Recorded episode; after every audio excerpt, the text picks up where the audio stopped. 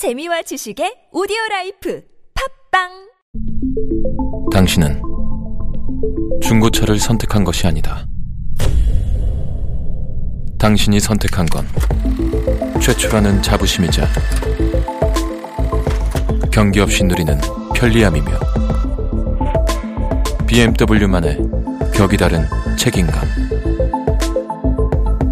당신은 BMW의 선택을 선택했다. BMW 프리미엄 셀렉션.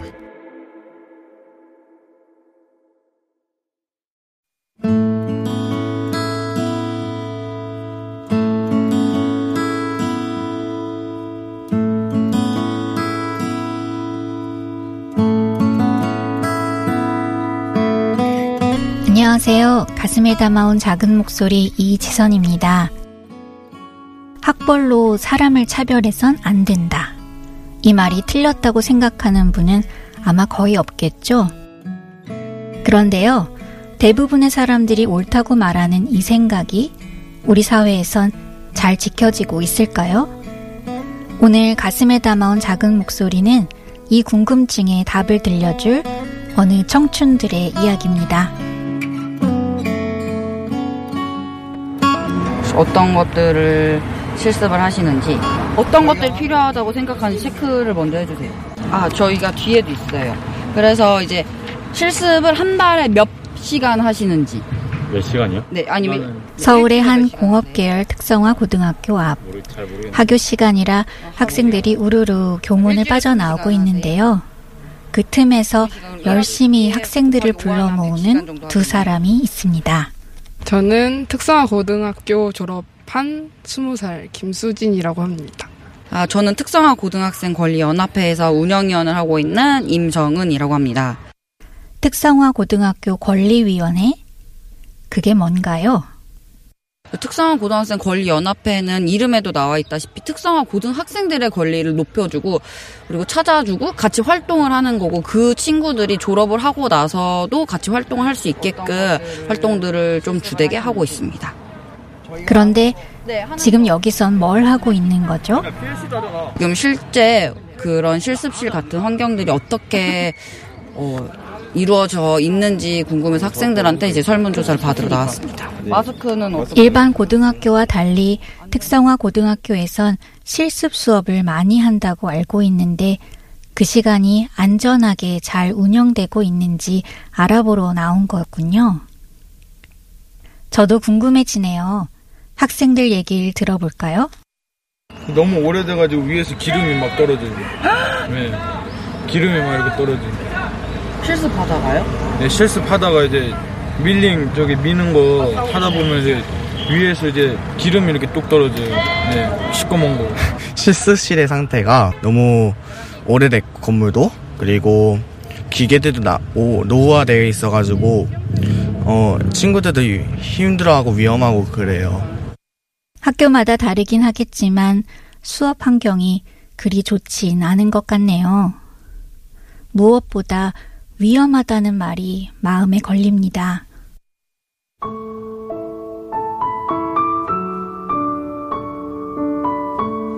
특정 분야의 인재와 전문 직업인 양성을 목표로 한다는 특성화 고등학교.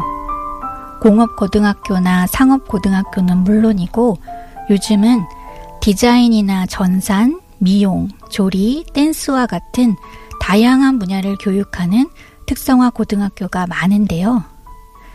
이곳의 하루는 어떻게 흘러가고 있을까요? 상업계열 특성화 고등학교에서 관광을 전공했다는 특성화 고등학생 권리연합회 김수진 위원에게 물어봤습니다. 이게 학교별마다 다른데 등교 시간은 거의 어 8시 20분까지 등교하는 학교가 되게 많은 것 같고 그래서 등교를 해서 날마다 다른데 시간표가 대부분 아침에 이론이 있고 오후에 실습이 있는 경우도 있고 아예 그 반대인 경우도 있고 1학년 때는 아무래도 이론을 위주로 배우고 때 2, 3학년 때 진짜 많이 하는 것 같아요 실습을. 그런데 이렇게 많은 시간을 보내는 실습실 환경에 문제가 있는 학교가 적지 않다는 겁니다. 위험한 기계나 재료를 다루는 공업고등학교에선 안전사고도 종종 일어난다고 합니다. 특성화 고등학생 권리연합회 임정은 위원입니다. 어, 납땜질을 하다 나비 튀어서 뭐 이렇게 조그만하게 약간 피부에 튀어서 너무 뜨거워요. 약간 작은 미세한 화상들이 있는 경우는 그냥 비일비재하게 있는 것 같아요. 그 학교 안에 실습실이 있으면 그 실습실에서 한 번에 이렇게 뭘 밀링 이런 걸 한대요. 그랬을 때 이제 조심해야 되는데 기본 장갑을 끼면 답답하고 미끄러질 수 있으니까 안 끼고 이제 하는데 그러다가 이제 그 실습실 안에서 세 명의 손가락이 다 잘리는 사고도 들었다고 했고 학생들이 다른 것도 아니고 학교에서 수업을 받다가 이렇게 끔찍한 사고를 당한다니 우리 특성화고 아이들 정말 안전한 환경에서 공부하고 있는 걸까요? 네. 마스크는 마스크는 어떻게 한 번도 제공받지 못했고. 안전모 안전모도 한 번도 없고. 나 한 번 받았다 보건실에서. 너무 옛날 거예요. 너무 옛날 거라서 아 조만간 뭐 망가질 것 같고 막 그래가지고. 일단은 제일 심각한 거는 이제 더러워서 기름이 너무 많이 떨어져요. 예. 그리고 막 옆에 이렇게 뭐 달린 거 있는데 그것도 이렇게 당기면 손에 막 검은 거 묻고 예. 설문조사지를 읽어 내려가면서 아이들끼리 나누던 얘기가 더는 예사롭게 들리질 않습니다. 그런데요, 걱정스러운 건 또 있었습니다. 한 통신사의 콜센터에서 현장 실습을 하던 특성화고 여고생이 스스로 목숨을 끊었습니다. 최근 제주도에서 현장 실습을 나갔던 학생이 사고로 숨지는 일이 또 벌어졌습니다. 제도를 개선하란 목소리가 커지고 있습니다. 취업을 준비하는 특성화고 학생이라면 다들 거쳐야 하는 기업체 현장 실습. 그 과정에서 잊을만 하면 한 번씩 이런 안타까운 일이 반복되고 있습니다. 이유가 뭘까요? 임정은 위원은 학교에서 이루어지는 안전교육을 제일 먼저 지적하더군요. 3학년만 이제 취업을 나가야 되니까 대강당에 모여갖고 3시간 동안 이제 강연을 하는 거예요. 안전에 대해서. 공업 계열이면 공업 계열에 맞는 안전 교육이 있을 테고 상업계면 상업계, 조리면 조리대로 있을 텐데 그게 아니라 다 뭉뚱그려져서 자 실습을 나가면 안전모를 써야 돼요. 그렇게 해놓고 자 너네 이제 수업 다 들었지 체크하고 나가. 하지만 그보다 더 중요한 건 아이들을 보호해야 할 어른들이 그 의무를 제대로 하지 않았다는 것. 민호고 같은 경우에도 본인의 과랑 맞지 않는 곳으로 취업을 했고 실습생이기 때문에 지켜져야 할 것들이 전혀 지켜지지 않았고 그 기계조차도 안전장비나 안전 점검이 되지 않은 채 언젠간 일어날 수 있는 사고였고 사고의 책임도 아이들의 몫이 되기 일쑤입니다. 그 실제 현장 실습생이라는 그 신분 자체가 학생 신분도 아니고 노동자의 신분도 아니니까 너무 애매하게 그러니까 사고가 나면 다 너네가 잘못했잖아 너네가 잘못했잖아 학생이 잘못한 거네 그런데요. 이런 상황 속에서 아이들은 마음의 상처까지 견뎌야 합니다. 특성화고는 공부 못해서 들어가네 나 특성화고 갈 거야 라고 말을 하면 친구들이나 그 선생님이나 그 학교 사람들이 너 가정 형편이 그렇게 안 좋니? 라는 눈으로 애초에 그렇게 판정 지어버리는 그런 경우가 되게 많았던 것 같아요. 이런 편견은 어렵게 취업을 성공을 해도 달라지지 않습니다. 오히려 더 심한 차별을 겪기도 하죠. 야, 고졸! 아니, 차별을 하려고 하는 의도는 아니고, 그냥, 뭐, 애칭이라고 해도 썩 기분 좋은 애칭은 아니잖아요. 호칭에서부터 팀장님 분이 멍청해가지고, 뽑으면 안 된다고, 고졸. 이래서 고졸을 뽑으면 안 돼. 라는 말 굉장히 많이 하셨다고 해요. 그래서 그거 듣고 엄청 충격도 많이 받고, 이유 없이 무시를 당할 땐 서럽기도 하죠.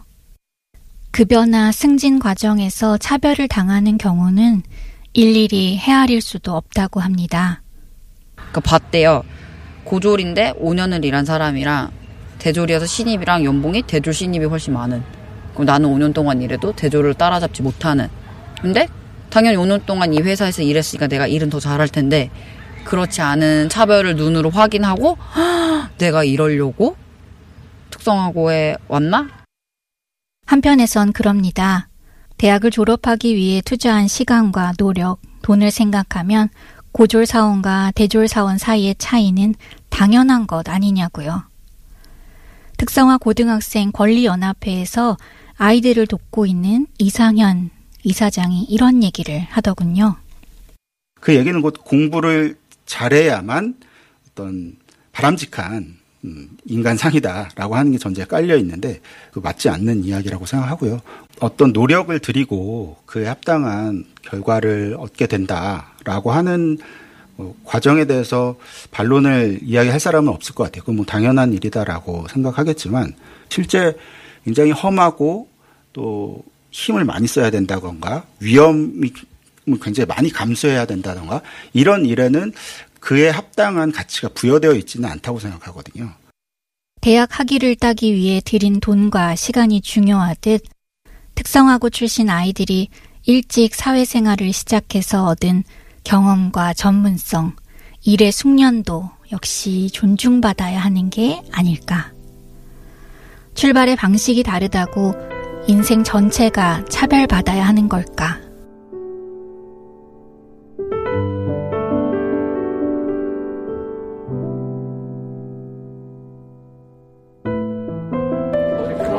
뭐 되고 싶은 것보다 그냥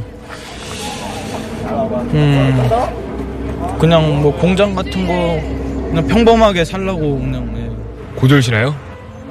절대 안 되죠.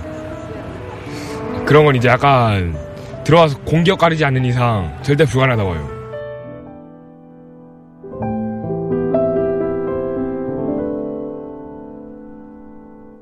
기분 좋은 단어는 아닌 것 같아요. 그 고졸 신화라는 게 고졸인데도 불구하고 성, 성공했다 이런 어, 그러니까 고졸은 뭐 성공하면 안 되나? 아, 약간 이런 생각이 들게 하는 그런 단어가 없어지게 고졸이든 자, 그 대졸이든 상관없이 성공할 수 있는 기회는 똑같아야 한다고 생각을 해요. 색안경을 낀 채로 너는 불쌍한 친구야? 공부를 못하는 애야? 그리고 에이 너 양아치니까 그래 왜 그렇게 보시는지 실제로 지금 이 친구들이 나아가서 사회에서 기술 장인이 될 수도 있는 거고 우리나라를 빛내게 할 수 있는 사람들 있고 자신의 인생에 대해서 미리 스스로 책임지고 선택한 훌륭한 친구들인데 그 모습만 보고 응원을 해주셨으면 좋겠습니다.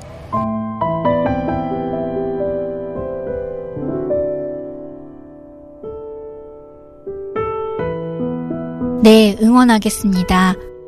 출신 학교나 최종 학력 때문이 아니라 남보다 일찍 꿈을 발견하고 그 꿈을 향해 씩씩하게 달리는 용기와 당당함에 박수를 보냅니다. 가슴에 담아온 작은 목소리, 지금까지 연출 노소정, 구성 이정아, 저는 이지선이었습니다. 사람들 틈에서 외롭지 않고 잿빛 도시가 익숙해져요.